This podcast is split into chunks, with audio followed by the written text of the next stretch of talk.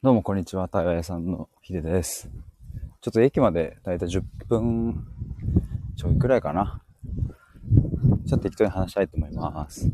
最初にあの、8月の26日に、ミシルさんとオフラインの対話会をやるんですけども、今ですね、2人参加確定しておりまして、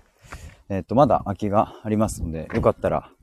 あの、概要欄にリンク貼っておきますので、覗いてみてください。今回は、あの、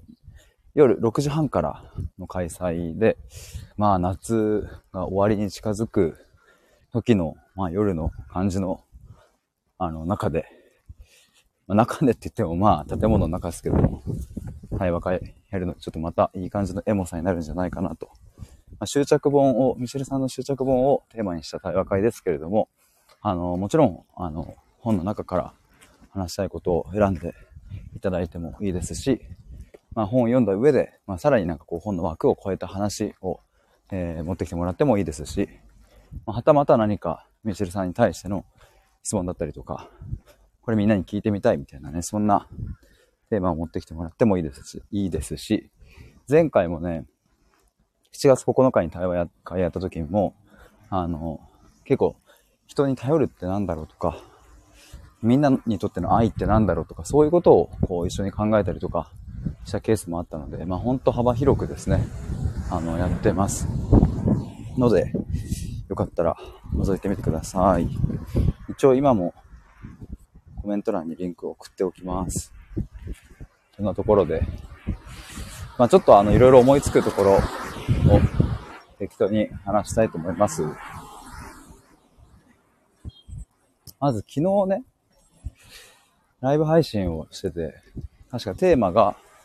えっと、自分で考える力だったっけな。考える力と心の体感についてみたいな、そんな感じのタイトルでライブ配信したんですけど、あの、結果的にそこのライブ配信の中で、結構ね、なんか、普段自分がこう対話をするときに心がけていることとか、意外とこう話が広がっていって、なかなかなんだろうな、自分としても、あ、言語化できてよかったみたいな風に思える、あの、回になっておりまして、よかったら聞いてもらえると嬉しいなと思います。昨日のその、まあ、あの、タイトルの、まあ、自分で考える力と心の体感みたいなものっていうのは、あの、とある僕と父親との本当日常な些細なエピソードから僕が思ったことを、あの、話してます。なんかね、結局、日常の、まあ、親子関係でのやりとりみたいなものが、まあ、なんだろうな、人間関係の基礎を作るし、その人の価値観を作るしね。なんかまあ、そういうことはもう、僕は、大学生の頃か、あの、後輩たちの就活を手伝う一環で、1対1で、その人の人生を、もう0歳から全部聞くみたいなことをやってたんですけど、まあ、その当時から結構感じていたところでしたね。やっぱりね、自己分析とか、こう自分を知るみたいな、そういう領域になってくると、まあ、どこかみんなこう、力が入るというか、これ僕自身もそそうだったんですけど、要はなんか大きな選択をした時のことばかりに注目したりとか、感情が大きく動いた時のことに注目したりだとか、なんかそういうことは、まあ結構みんなやると思うんですよね。なんか、うん、仲良かった友達と大喧嘩をしてしまって、例えば半年間ぐらい口を聞かなくなってしまったみたいなのっていうのは、すごい大きな出来事だと思うので、そういうことは記憶として覚えてるだろうし、まあ、振り返った方がいい項目の中に入るんだと思うんですけど、とか他にも、うんと、まあ、進路を選ぶ、どこの高校行こうかなとか、大学もそうだし、就職しようかなもそうだし、まあ、あとは、地方に住まれてる方だったらね、上京するとか、そういうのも一つ大きな決断として、記憶に残りやすいと思うんですけど、結構やっぱ僕は話を聞けば聞くほどですね、その大きな決断よりは、日常のほんの些細なワンシーンのところに、まあその人の価値観が、その人の生き方がなんかね、作られる要因が眠っているなというのを、まあ、つくづく感じるので、まあだから僕はいつも対話するときとか、あの、まあ、この前自分で開催した対話会とかも、本当日常な話題から、ま、切り込んでいくっていうのを、まあ、それで、それでいいというか、そっちの方が良かったりするんですよね。例えばね、これ、前もなんかで話したかもですけど、うんと、自分がテストで0点を仮に取ったとして、自分が小学生の頃に、まあ0点取ったことある人ない人いると思うんですけども、仮にね、うん、ちょっとタイムスリップして、自分が小学生の頃に0点を取ったとした時に、親はどんな反応するのかっていう。まあそういうのもちょっと想像してみるだけでも、まあ、かなり違いはあると思うんですけど、例えば人によっては、いや、もっと勉強しなさいとか、0点なんてありえないとか怒る人もいるだろうし、例えば他の人は、いや、お前最高だな、みたいな。0点とか、あの、もう100点の逆で最高みたいな。なんか面白がる人もいるだろうし、あもしかしたら何も言わない人もいるだろうし、親が。うん、でもなんかこういう本当にたった一つの、ほんの多分数秒のやりとりで、まあ、その人の価値観が割と方向づけられていくなと。もしその親が、まあ極端な例を出すと、じゃあもう0点のテスト用紙をビリビリに破って、あの、バカだ、アホだ、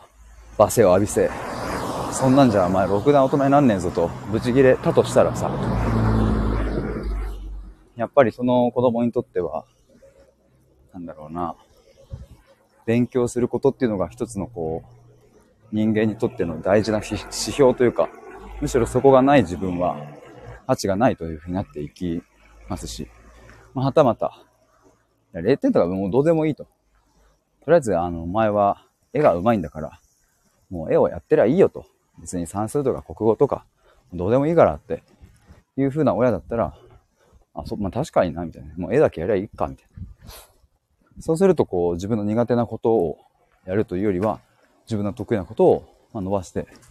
いくみたいな価値観になるかもしれないですし。まあでもこういう風なエピソードを話すと、なんか後者の親の方が、いい親の方に聞こえちゃいますけれども、あの、まあ本当にそうなのかどうかっていうところもまあ疑いどころでね。それはまあ罵声を浴びせる親っていうのはちょっとなと僕は思いますけれど。まあそれをきっかけに例えば、もう、やる気めっちゃ出して、勉強頑張って、で、まあいい大学行けてとか、なんかそういう風になったらさ、まあそれって必ずしも悪いとは言えないですし、まあ逆にさっきの校舎の例だと、まあ絵だけ描いてりゃいいかとか言って、絵だけ描いてて、いやでも結局、増えるだけの才能ではなくって、でもずっと絵描きになりたい、絵描きになりたい。いや気づいたら30、40。うん。なんかこう、自分が思い描いていた人生とは、なんか違っちゃったな、みたいな。やっぱり絵で食うっていうのは難しいな、みたいな。いや、もうちょっと早い段階でこれに気づいていて、もっとちゃんと勉強して、ちゃんとこう、なんだ、まあなんか、就職しておけばよかった、みたいな。例えばそういう風な後悔を持つケースもあるかもしれないし、とかね、いろいろ考え出すと、何が良くて何が悪くてっていうのは、ちょっと言い悪いのは指標では測れないですけど、まあ、ただ言いたいのはその日常のほんのわずかな些細な数秒のやりとりの中にもその人の価値観を決定づけるものが特に家庭環境の中では行われているっていう。だから自分を知るときっていうのはそこを知らないことには本当の意味で知れないなと、まあ、つくづく思うんですけども、まあ、昨日のそのライブ配信では結構日常のやりとりから結構深いところに入っていって、で、気づいたら対話のなんかいろいろもろもろについて話しておりまして、しかも結構昨日はリスナーさんに質問していただいて、なんかね、例えば聞きたいことが山ほどあるというか、溢れてきてしまった時に、まあ、こう迷ってしまいますと何から聞いていいか迷うみたいな時に、まあ、そんな時僕はどうしてるかみたいな話とかもしましたし、まあ、結論ね、自分の聞きたいことを聞くでいいという話を、まあなんかラーメンとかオムライスとか寿司とか焼肉とかっていうなんかその食べ物の例を使ってちょっと話したりしてましたが、まあそういう僕としてはちょっと初めて使ったまあ、例とか話とかもあるので、よかったら聞いてもらえたら嬉しいなと思います。そろそろ駅に到着でやんす。暑いな。湿気が。暑いわ。そして雨が止んでよかった。天気予報だとこの後も雨がちょっと降るみたいですが、家を出るときに雨が降ってないときは僕は傘を持っていかないと。降らないでくれと信じて家を出るので、今日もきっと降らないことでしょうということで、以上で終わりにしたいと思います。僕って聞いていただいた皆さんありがとうございました。バイバーイ。